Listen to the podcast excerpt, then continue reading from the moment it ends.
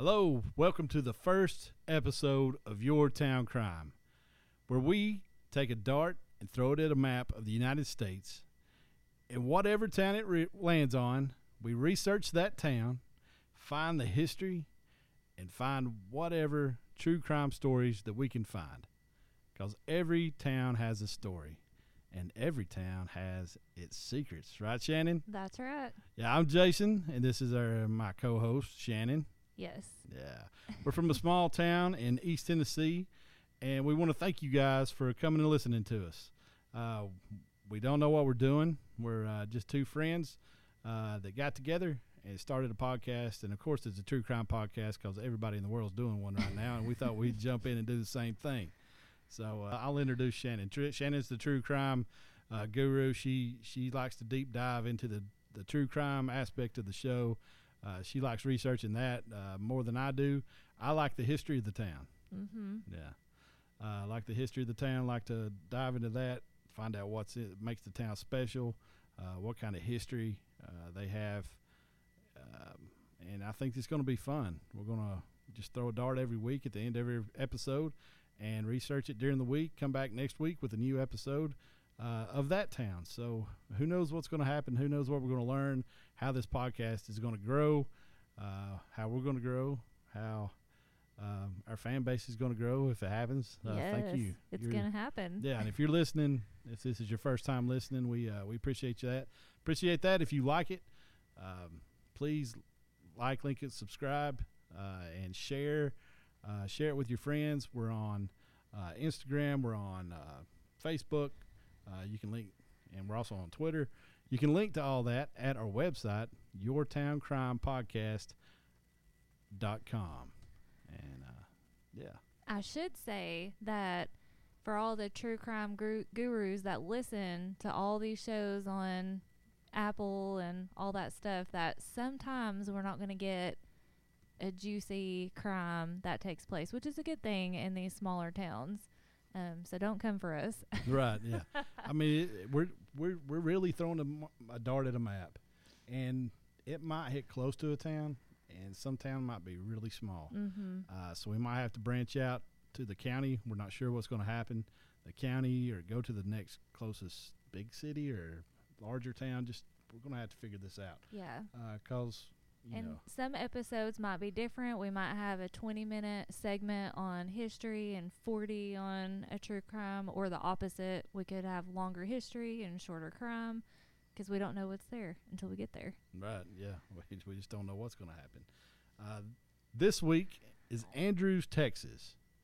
So if you're from Andrews, Texas, this week we are talking about your town. Yes. Okay, so Jason, if you're looking at a map, for all the people who do not know where Andrews, Texas is on a map, where would they be? Where could they imagine that? Well, first you got to look at Texas. That's where you start. Look at the big state of Texas, and let's see. It's over on the east. It's the eastern side of I guess central east. It's close to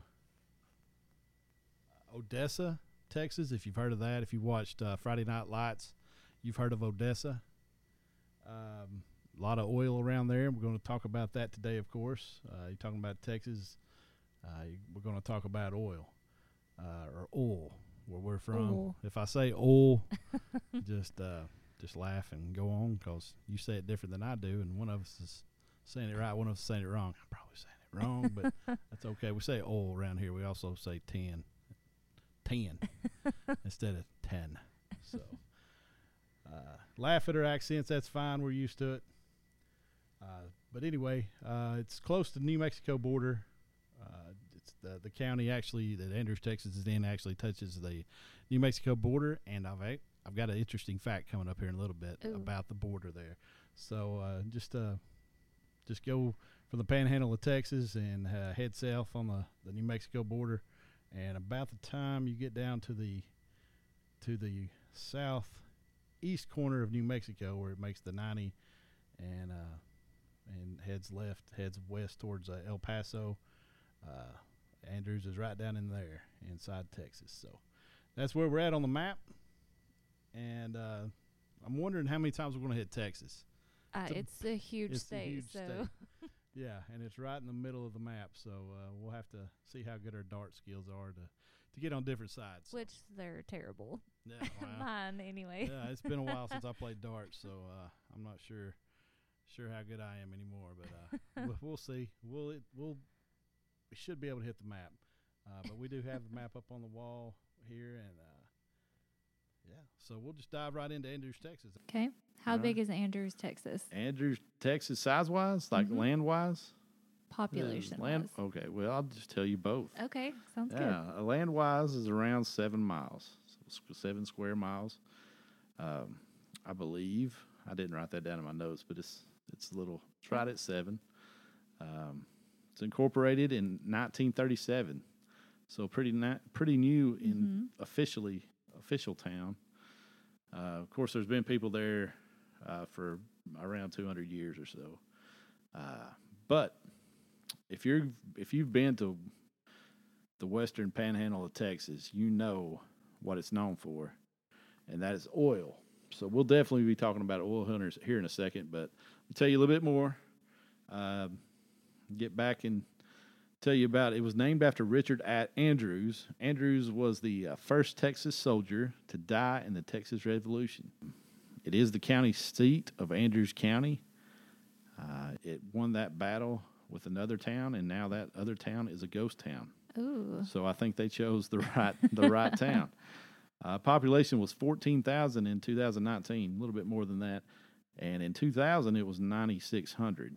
So about 5,000 people in 20 years, so it's growing. With the oil fields around, there's a lot of jobs there. That seems to be what most of the jobs are for, or where most people work. All right, so it's built on oil and soil. In Andrews. All right. I wrote it down, so everybody in Andrews, if you're rolling your eyes right now, you said it. Yeah. Well, I got it from somebody else, and I thought it was that if I was from Andrews and heard that, I'd probably roll my eyes too. All right. They first drilled oil in 1929, so that's not too long ago. Mm-hmm. They've produced over 1 billion barrels since then in around Andrews and Andrews County. So a lot of oil's been produced there. There have been some reality shows about the oil. One reality show, and one documentary, Black Gold, was a reality show. It was on, I forgot what channel it was on, but it was on TV around 10 years ago, 2007 to 2010, somewhere around there, and it followed some guys on the oil fields in that time right outside of Andrews and into Andrews. When they go to town, they go to Andrews. I watched just a section of it, just kind of the intro and a little bit of it, and it was pretty crazy. There's also a documentary called Gaslands, which brought up the topic of fracking, which is a big that we all know. We've all heard of fracking if you've been paying attention the last couple of years, and that was kind of fracking. I have no idea what fracking is. Okay. All right. There was fracking. They use fracking. They inject... They inject a solution into the. I'm going to get this wrong because this is going off. Come on, Jason. Everyone knows this. Everyone, yeah. Okay, now listen. All right, here's a note. I'm not going to get this completely correct, but I've heard of fracking. I promise I have. Send in your hate mail now. This is getting pretty deep in the knowledge, the useless knowledge I have in my head. So. It's they inject a solution into the ground to help with the drilling process, and it creates a waste, and it also enters the groundwater sources, which causes problems in towns with their groundwater if they have a groundwater source or wells and things like that. Mm-hmm. So it's a really very big issue. I've seen some documentaries where they talk about where they light the water on fire coming out of somebody's faucet. Whoa. Yeah, so it's a big deal. There's been major motion pictures about it. There's been lots of documentaries. So fracking's, and this documentary Gaslands was about that. So it's mostly used in gas, in natural gas, but it has to do with horizontal drilling, from what I understand. Okay. If I'm wrong on that, please get on in touch with us, and if you really care about it, you can. Yeah, let us know. Yeah, what's fracking? Right, you can educate me farther if you want. Further. Right, so I want to shift gears and go to radioactive waste disposal. That's a big topic around Andrews from what I've seen. I don't know how people in Andrews feel about it. I know some are definitely for it. I said I don't know, but I saw a few videos where people were for it. There's definitely people that are against this. I know the Sierra Club is against this, and it seems like a lot of people in Texas are. And I'll get into that here in just a second. So what I'm talking about is with the radioactive waste disposal, there are two kinds of radioactive waste. There is low-level nuclear waste, which is just waste that could be gloves, lab equipment, could be tools, could be building materials that have come in contact with radioactive fuel rods. The high-level waste is the actual fuel rods, and this place in Andrews, the Waste Control Specialist, WCS's site, accepts low-level waste. Okay, so it's not the actual fuel rods. I'll talk a little bit more about that in the future too. But it's on about 1,400 acres. A lot bigger than that, 14,000 acres. Okay. So that's a huge chunk of Andrews County. This may sound silly. Do they dump it or do they try to burn it? No, they don't. No, they're burying it. Oh. Yeah. So they're putting it in the ground in a contained, hopefully contained site. Okay. So they dig down. The dirt that's there is when it doesn't, water doesn't permeate through it. It stays, like if it gets wet, it kind of seals itself off, which is a good thing. So the water doesn't go through the soil very well there. So that's a good thing for the site, and I think that helped them out to get this site. Okay. From whichever side, it depends on which side of this you're on. It might have helped them. If you're from the other side, it doesn't matter. If you didn't want this here. What they've done is the waste control specialist, there's a guy there, their owner, his name is Harold Simmons, and he owns Waste Control Specialist.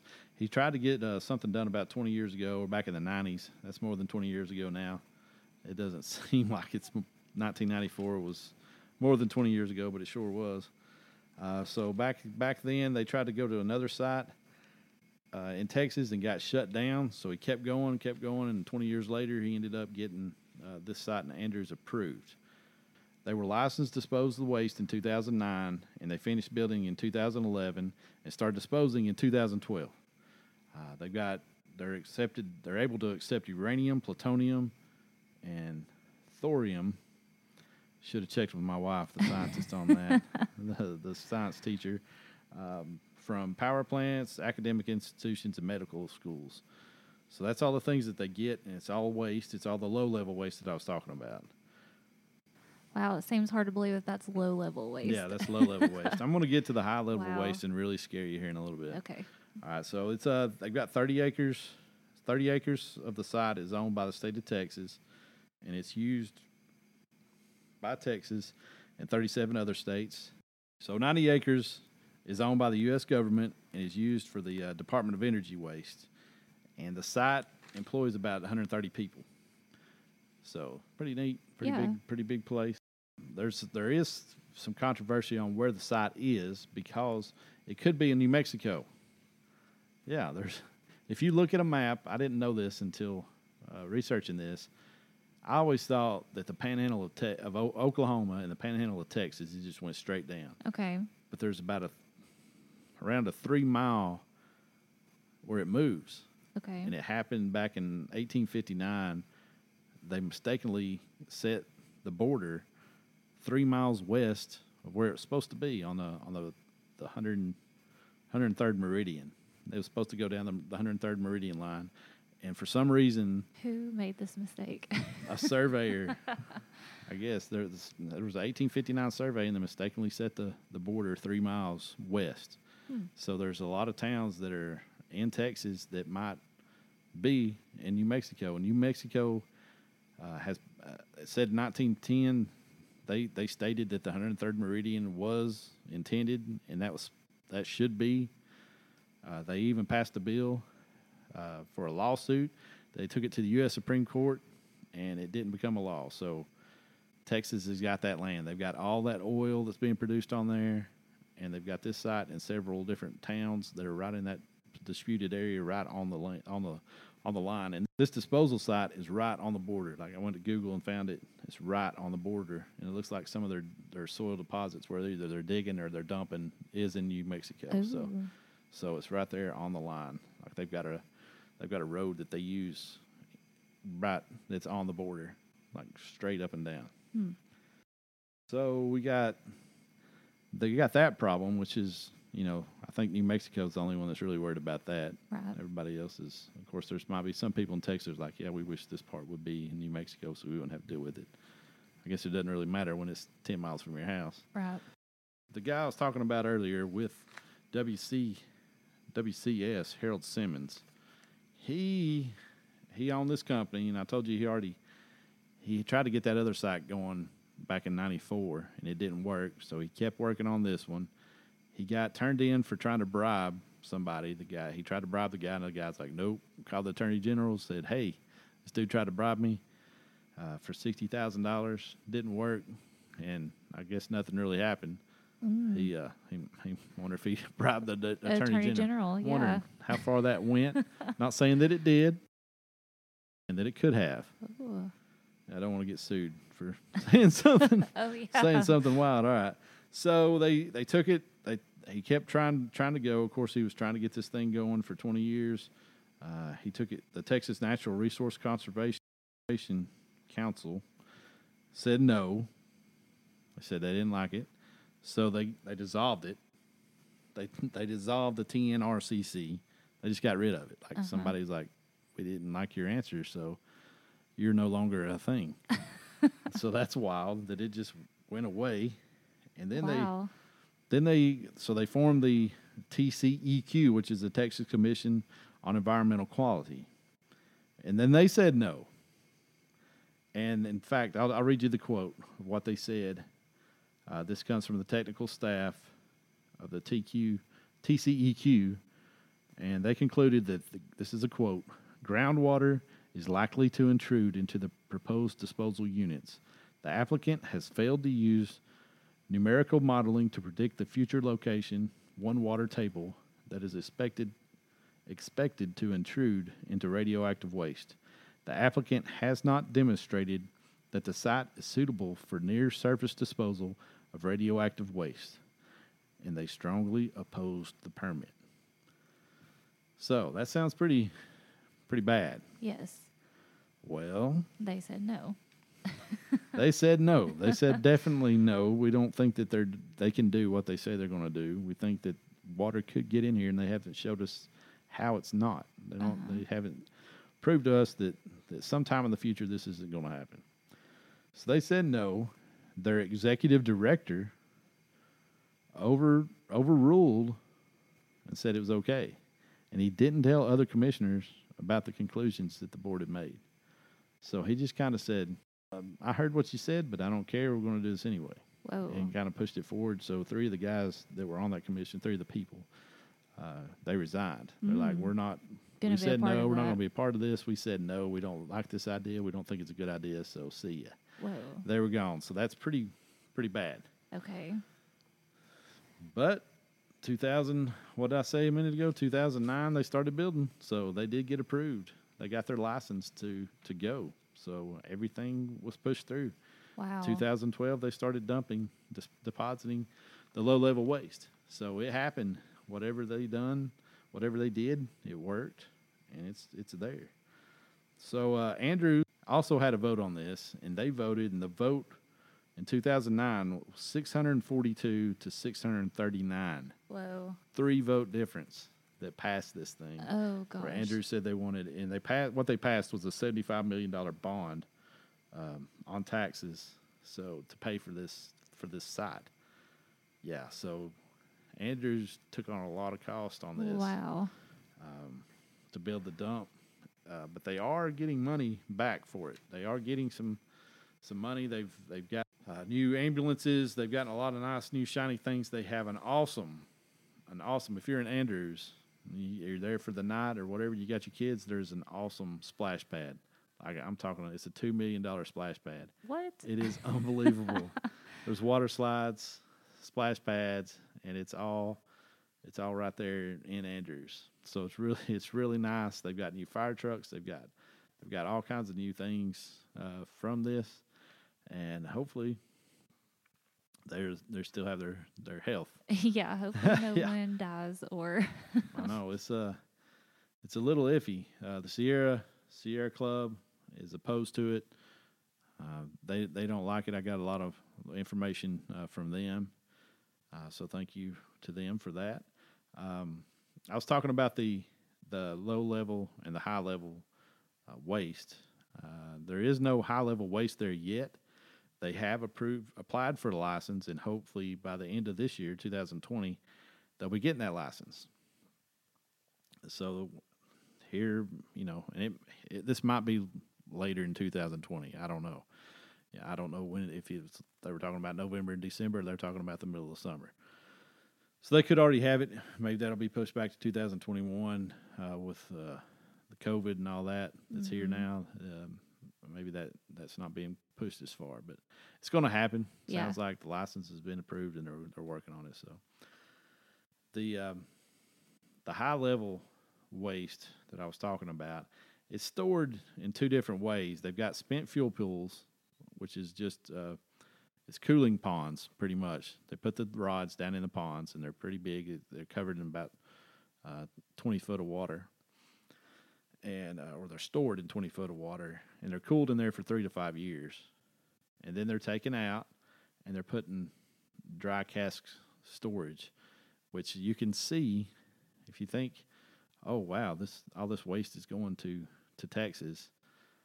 Right now it's being stored at your local nuclear power plant. I've looked at our local one, and I can find them there. They're dry cask storage. They're 20-foot high cylinders. And what they do is they put the rods down in there in a steel case. They put an inert gas in there, weld it shut. Then they put it inside of another case, steel case or concrete, and seal it up so nothing can get out. So it's supposed to be pretty safe. Everything's supposed to be contained in there.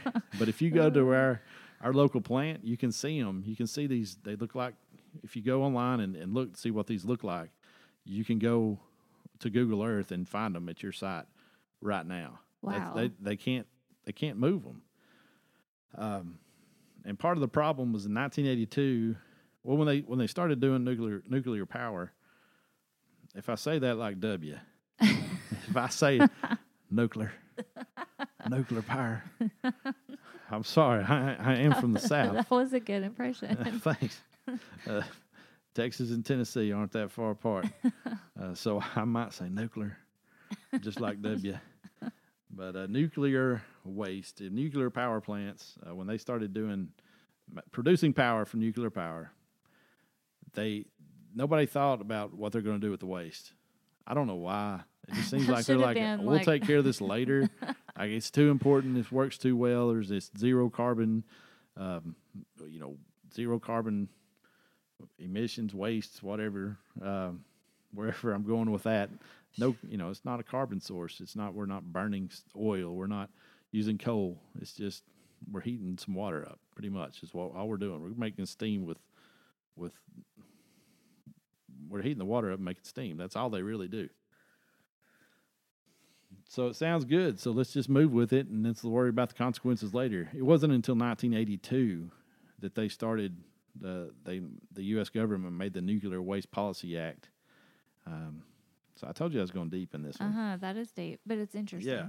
So in 1982, the Nuclear Waste Policy Act, the government took responsibility for the commercial spent fuel.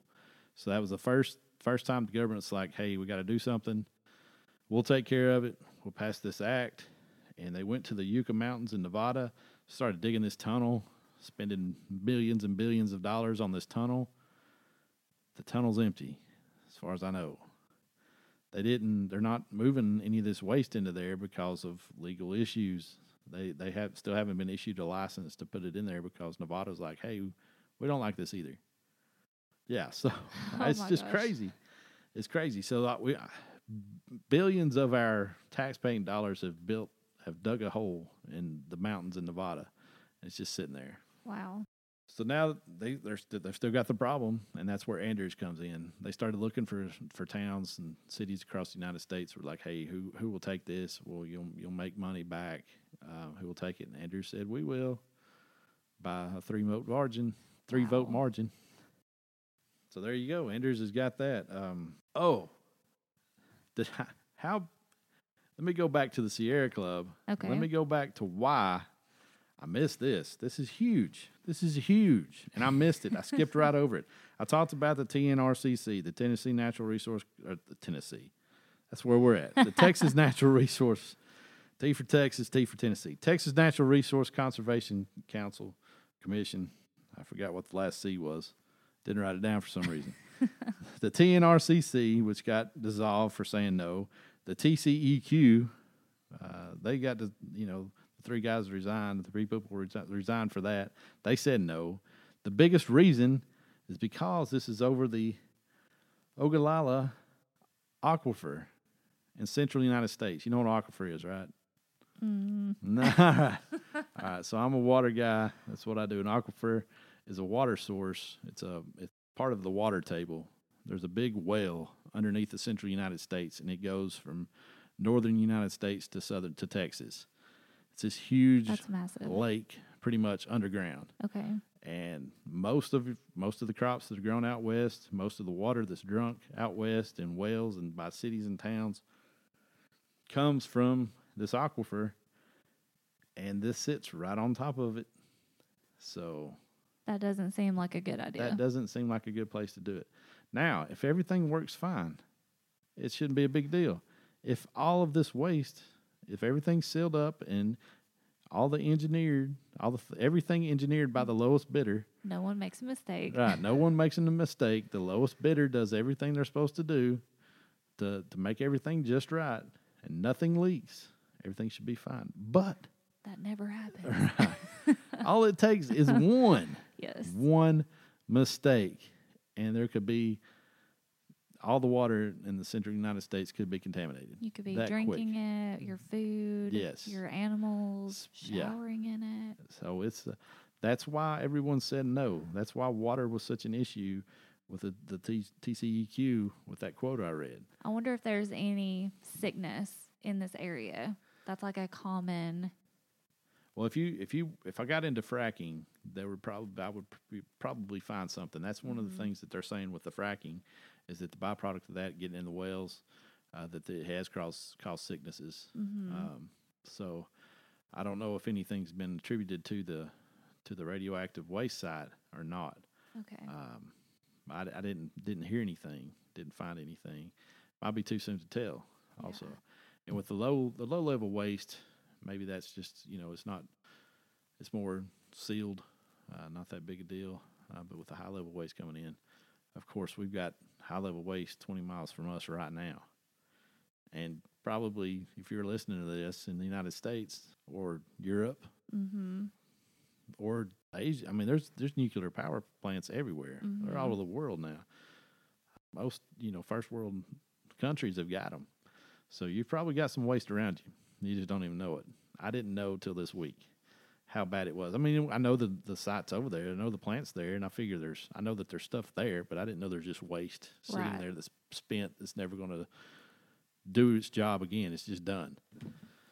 So that's crazy to find out. That's crazy to hear. Maybe you can find, you could be rich and figure out how to get rid of this waste. Well, there's lots of people working on it. It's a big problem. So there's a lot of people a lot smarter than me. A lot smarter. It doesn't take much to be a lot smarter than me. They're working on it, I'm sure. And I don't know what's going on in Nevada. And the Andrews site is supposed to just be a temporary site. But what's going to happen if it's a temporary site for 100 years? Right. 100 years from now, we're all going to be gone. Whoever's here is going to, it's just that's just the way it is now. Yeah. We've been, it's been here. How are we going to get rid of it? Right. What's the cost going to be then in 100 years? Mm-hmm. To get rid of it, move it somewhere else again? It's just a bad deal all the way around. Sounds like it. Yeah. So that's what I found in Andrews. Nevada has the right idea. Yeah. What's that? Nevada has the right idea.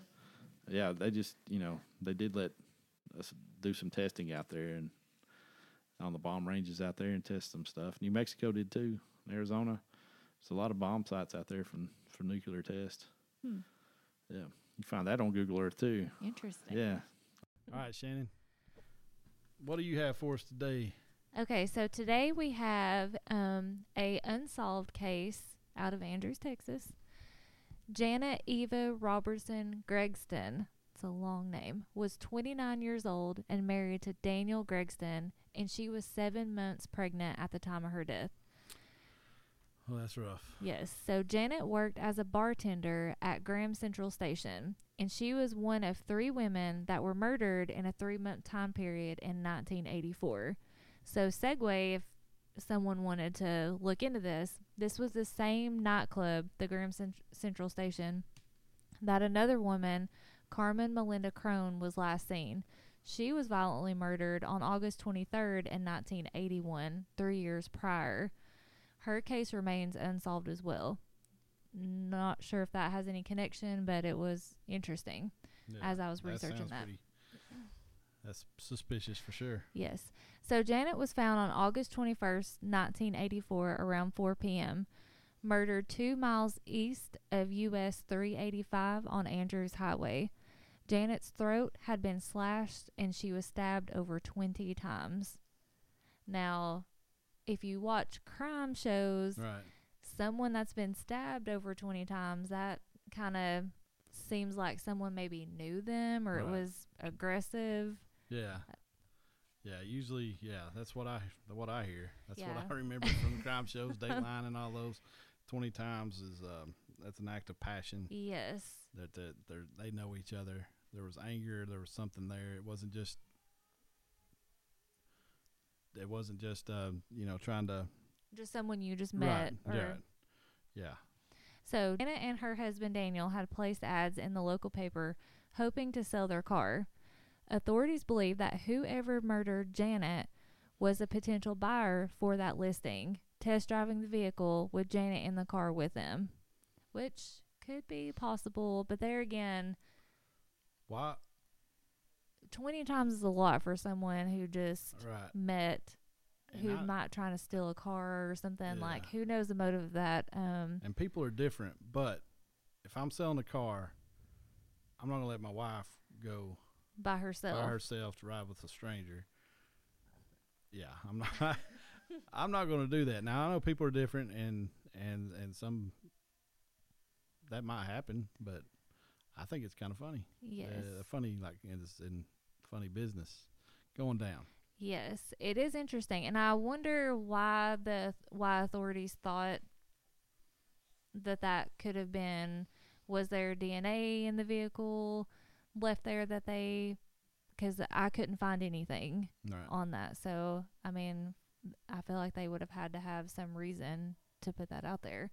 But the car was later found on Englewood Lane, which is a few blocks from the Gregston's residence, approximately 3 minutes away. Authorities said that the car was found clean from the inside out. So my questions would be where did they take the car? Is there evidence of them getting it cleaned out? What did they clean it with? Where was Daniel? That's my question. That's true. I'm pretty sure they heard about the ad in the paper from Daniel. Probably. Yeah. So that's what I'm asking right now. So when investigating this cold case, I found an old newspaper clipping from September 15th, 1984, where police were seeking out help from a man named Doug. They had little information about this man other than he was one of the few test drivers of Janet's car. I will say he was not a suspect, rather just to eliminate his name. Doug never came forward to police, but they described him as a white man in his 30s, about 5'9", brown hair, and a brown mustache. He weighed 160 to 170 pounds and wore a gold chain around his neck. Doug test drove the car on the afternoon of the 19th after meeting Daniel Gregston at the front of the couple's home. And then she went, Doug said, or Daniel said, just hop in the car with Daniel Daniel said, hop in the car with Doug and just head down the road. That could be weird. That's weird. It is weird. I mean, in 1984, things were a little bit different. I was there, but I was a kid. But, I mean, back in that time, the 70s, 60s and 70s, hitchhiking and all that stuff was people were a lot safer and a lot more trusting back then. But I'm still pretty sure in 1984, my dad wasn't letting my mom hop in a car with somebody she didn't know. And this was on September 19th. Her body was found on the 21st. Oh, okay. So did he come back to the crime scene? Like, did he meet Daniel to test drive the car, saw her from the house? Maybe he was intrigued, wanted to come back. Maybe got information from Daniel, like, oh, do you work? That's Where do you work when you get off? Like, there could be so many possibilities. Right. But also, Daniel could have, this could be a murder for hire. Yeah. We don't know. Yeah, he could have come. Yeah, that's true. I mean, he could, cell phones, it's not like, she shot him a text, her husband a text and said, hey, Doug's here to check the car out again. You care if I go with him? Right. She might have just said, hey, this is Doug from the other day. He's a nice guy. I'm going to go ride with him, and trusted him because she'd already met him. Yeah. That's a possibility. I mean, I'm just trying to think the way they were thinking because I wasn't there. Yes. And y'all weren't either. If you were, let us know. Please let us know, yeah. Yeah, let us know quick. So it brings us, did he come back 2 days later with an intention on murdering Janet, which could be? Was he prepared with those cleaning supplies and ready to go to the car wash? There were a couple witnesses to this particular case. One witness told police they were driving by the vehicle and noticed a man and woman arguing. He actually stopped to help, but was sent away by the man who threatened to kill him. He then drove away. When he came back, though, the car was gone and Janet's body was found a short time later. So they were arguing. That's what one witness had told authorities, that they were arguing. Yeah, well, and that he actually was going to stop and help him, and the guy was like, no, we're fine, and he just drove away. And then they found her body. Yeah.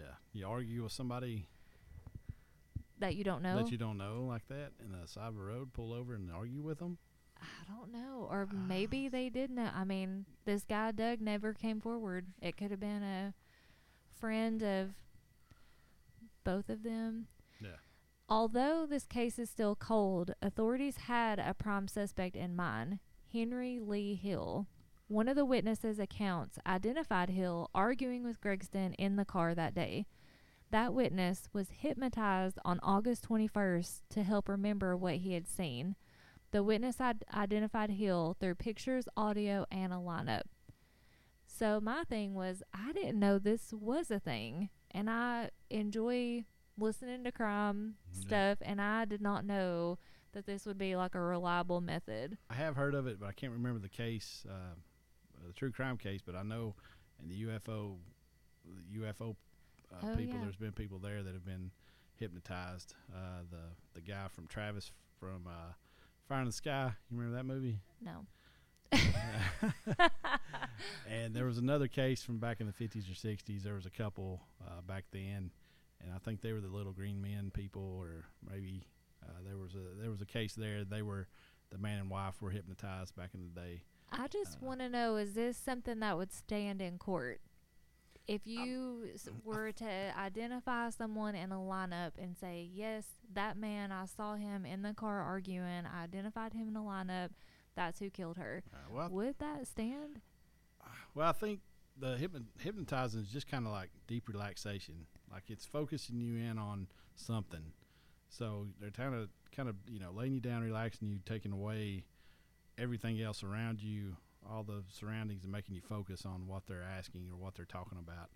So, I mean, it's not like crazy.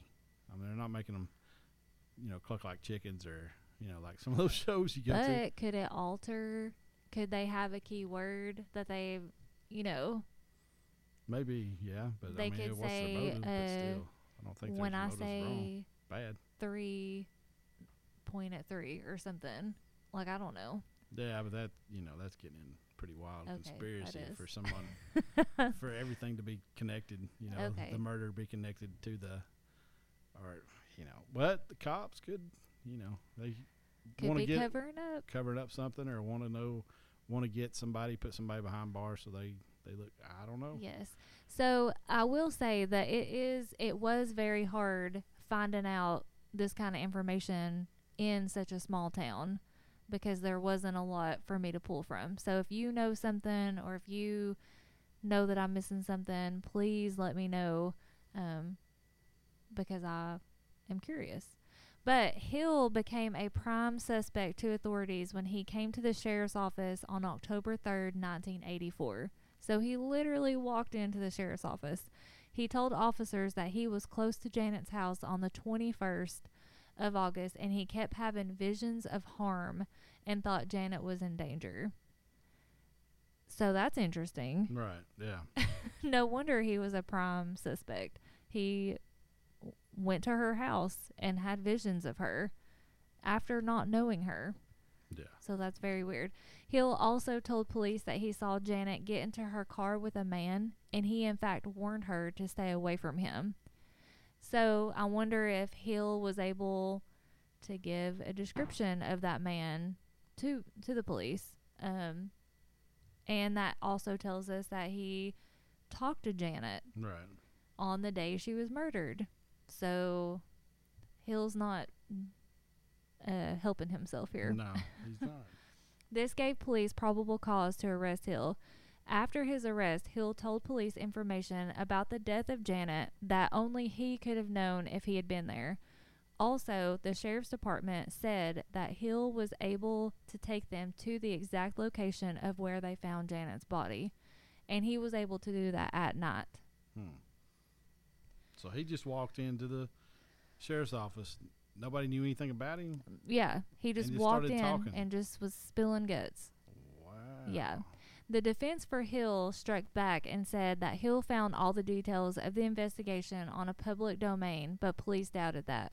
Hill was facing capital charges, but his mental state was an issue, which I would say is pretty obvious. He was sent to Rusk State Hospital in 1985 after jurors ruled that he was mentally incompetent to stand trial. Hill was suffering from hallucinations and delusions. He was diagnosed as psychotic. The officials at the hospital thought Hill was competent enough, though, to go through with a trial. Judge Jean Adder, who presided over the case, dismissed the charges against Hill because the witness tape was unfortunately reused from another case and taped over. There was only 2 minutes left on a 45-minute tape of this witness account. So I don't know who dropped the ball on that one. Yeah, I mean, I'd say that didn't happen a lot, but it's just wild that it happened in a murder case. Yeah, which I'm sure there's not been that many murder cases like that in Andrews, so you would think that they would. They're going to be careful, but yeah. I mean, you're talking about tapes. You're talking about tapes back in the day, so I don't know. Maybe it just wasn't labeled, and they just put it back in. It's pretty easy to do, or left it in there. Somebody thought somebody else took care. I mean, they just left it in there, I guess. Yeah. I don't know. Now you know why I'm scared of fracking and getting rid of stuff. Right. Everyone needs to do their part. Right. Because tapes were erased, the witness accounts were deemed inadmissible in the court of law. Without any evidence, the state lost its case against Hill. So this case is still unsolved. We hope to bring some kind of light to Janet Gregston's case and the killer be brought to justice. Wow. Yeah, we talked about a lot of people there on an unsolved case, so I'm sure they're used to being talked about now, but we don't know what happened. So we're just getting this from other people. If you do know what happened, call the cops. Call Andrews, Texas Police Department, and let them know that you know something. And let's get this case solved for. All right. Well, thanks, that's Janet. Today's episode. Yeah, that's today's episode. That was good. Our first one. Yeah, the first one. Yeah. All right. It's time to throw the dart. Okay. We threw the dart. Shannon, what's it say? Broken Arrow, Oklahoma. Broken Arrow. That's got a cool name. That does have a cool name. Right outside Tulsa. Living on Tulsa time. Ooh. Yeah. You know that song? Nope. Nope. All right. All right. So come back next week and listen to us. We're going to be talking about Broken Arrow, Oklahoma. All right. Sounds good. See you next week. See you next week.